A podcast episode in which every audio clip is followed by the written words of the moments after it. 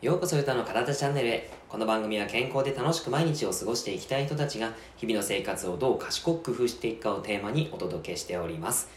皆様こんばんは。今日は1月29日日曜日の、え夜11時に配信を収録しております。ここ最近ですね、えー僕のお話で継続っていうことをキーワードにお話ししているんですけども前回はですね継続できているものとできていないものの違いということをお話ししたんですね、まあ、そこの結論としては幸せに行き着いているか行き着いていないか自分の中でそのルート道が決まっているか決まっていないかっていうことじゃないかなっていうことをお話ししています、えーご興味あればぜひぜひ聞いてもらえたらと思うんですがやはりですね何かを始める時というのはいろんなことを、まあ、きっかけがあるわけですよね。そのきっかけってどういうところから生まれるのかなっていうのをまたここ最近考えています。というのも僕はですねフィットネスを広めたいというふうに思っているんですね、えー元気で健康でそして毎日を楽しく過ごすっていうのを運動とか栄養とか生活習慣そういったものを変化させることによって、えー生み出していくと。そういう気もあのいい生活習慣を作っていくっていうことをやっていきたいですしそういう情報を広めていきたい。でそんな仲間をですねたくさん作りたいなって思っています。そんな中でそういうふうにフィットネスを始める。もしくはフィットネスをして健康になるっていうふうにきっかけを作れるのはどういうふうにしたらいいのかなっていうことを考えているんですね。でおこれはなかなかちょっと感慨感慨深いなという言葉がですね最近目に飛び込んできたのでそれをシェアします、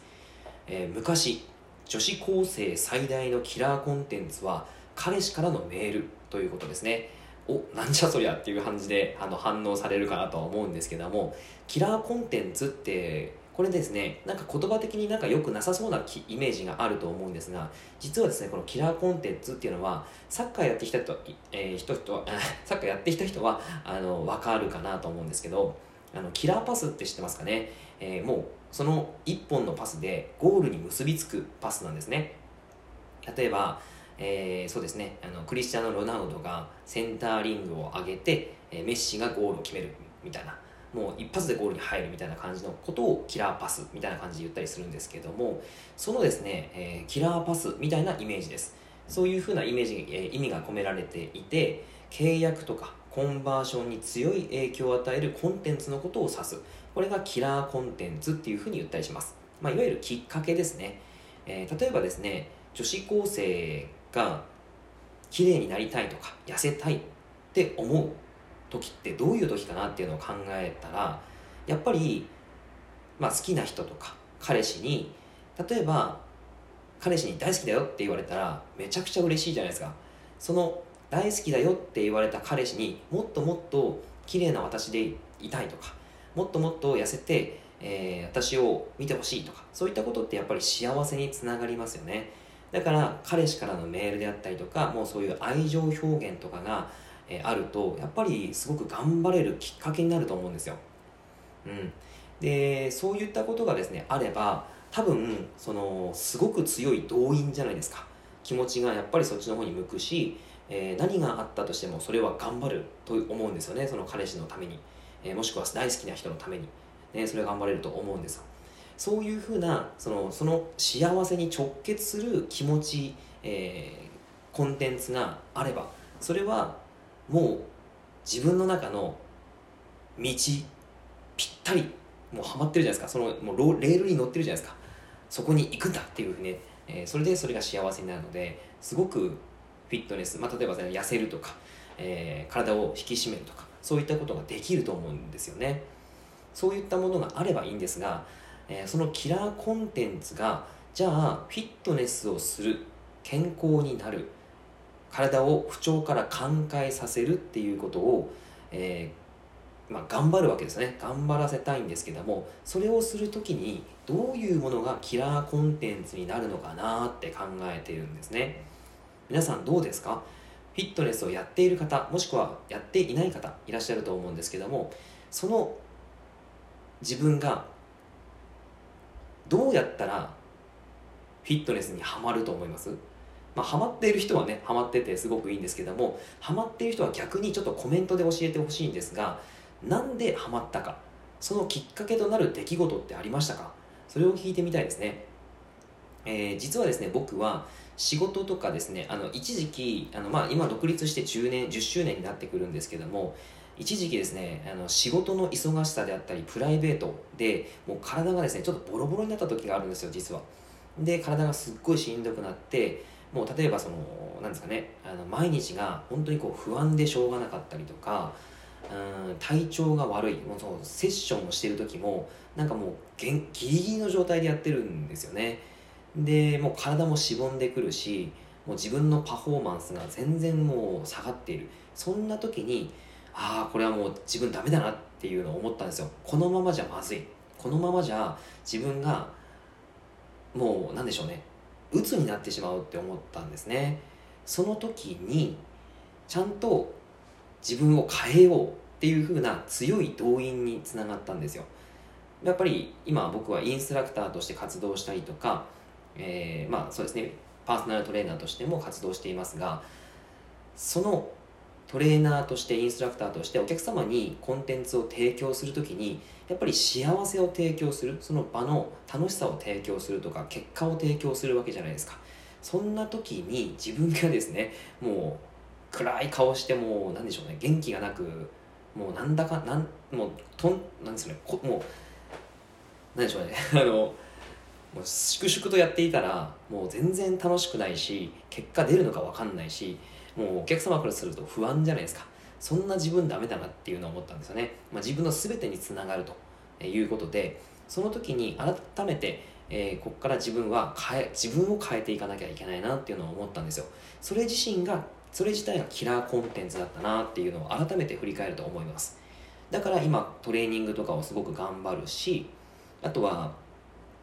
栄養もちゃんと自分で、えーね、あの食事を作ったりとかもちろん弁当もね作ったりもしますけどもそういうことをやったりもしてるんですよね。でそういうことをできるのは続けられているのはやっぱりあのすごく強い動員があったからキラーコンテンツがあったからかなって思います。あの時には戻りたくないみたいなねそんな感じになったりするんじゃないかなと思います。うん。であとはですねあの、まあ、僕の経験なんですけどもえーと、一回昔ちょっと失敗失敗っていうか、えー、もうちょっとこうしこういうふうなことがあったらよかったのかなっていうのをすごい振り返ることがあるんですよね、えー、ダイエットをしているお客様で、えー、19歳の女の子がいたんですよ。でその子は年末に家に帰るときにあのち、えーと、大学生なので、えー、違うところで住んでそして、まあ、大学に行ってっていうことをしてたんですけど年末12月に帰る。実家に帰る。でそこであんまりこう太った自分を見せたくないっていうことを言ってたんですね、はい。まあ、それもある意味強い動員かなとは思っていたんですよ。あなるほど。じゃあそうしないように頑張りましょうねっていうことを伝えて、えー、スタートしたんですね。で、まあ、トレーニングとかあとは栄養をしていたんですけどもあのやっぱりですねなんいろ毎日管理はしてたんですけどその子ですねうん言ったこと決めたことをなかなかうまくやれなかったんですね。まあ、そのやれる内容をその子に合わせなければいけなかったとは思うんですけども実際に、えー、やったことを継続できなかったりとか、えー、お伝えしたことをうまくできなかったりとかいうことがあったんですね。うん、でなんだかんだ報告も遅れてきて、えー、報告がなくなってきてっていう形になってしまったんですね。体重の方はちょこちょこ落ちてはいたんですけどね。やっぱりそこら辺が少しうーんどうしたんだろうなって思いながらだったんですよ。で今思えばやっぱり今もうちょっと強いキラーコンテンツがその彼女にあったらちょっと違ったのかななんて思うんですね。うん。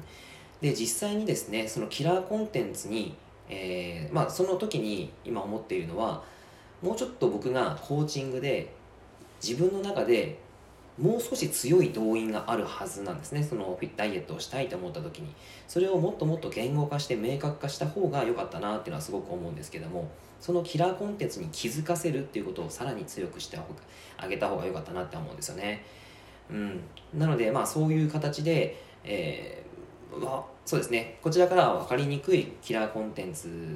だけどそれを引き出すっていうこともすごく大切だなって思うしもしくはもっともっとその彼女が自分の本当に気持ちをすごく動かされるキラーコンテンツがあったらまたそれもちょっと違ったのかななんていうのも感じたりしています。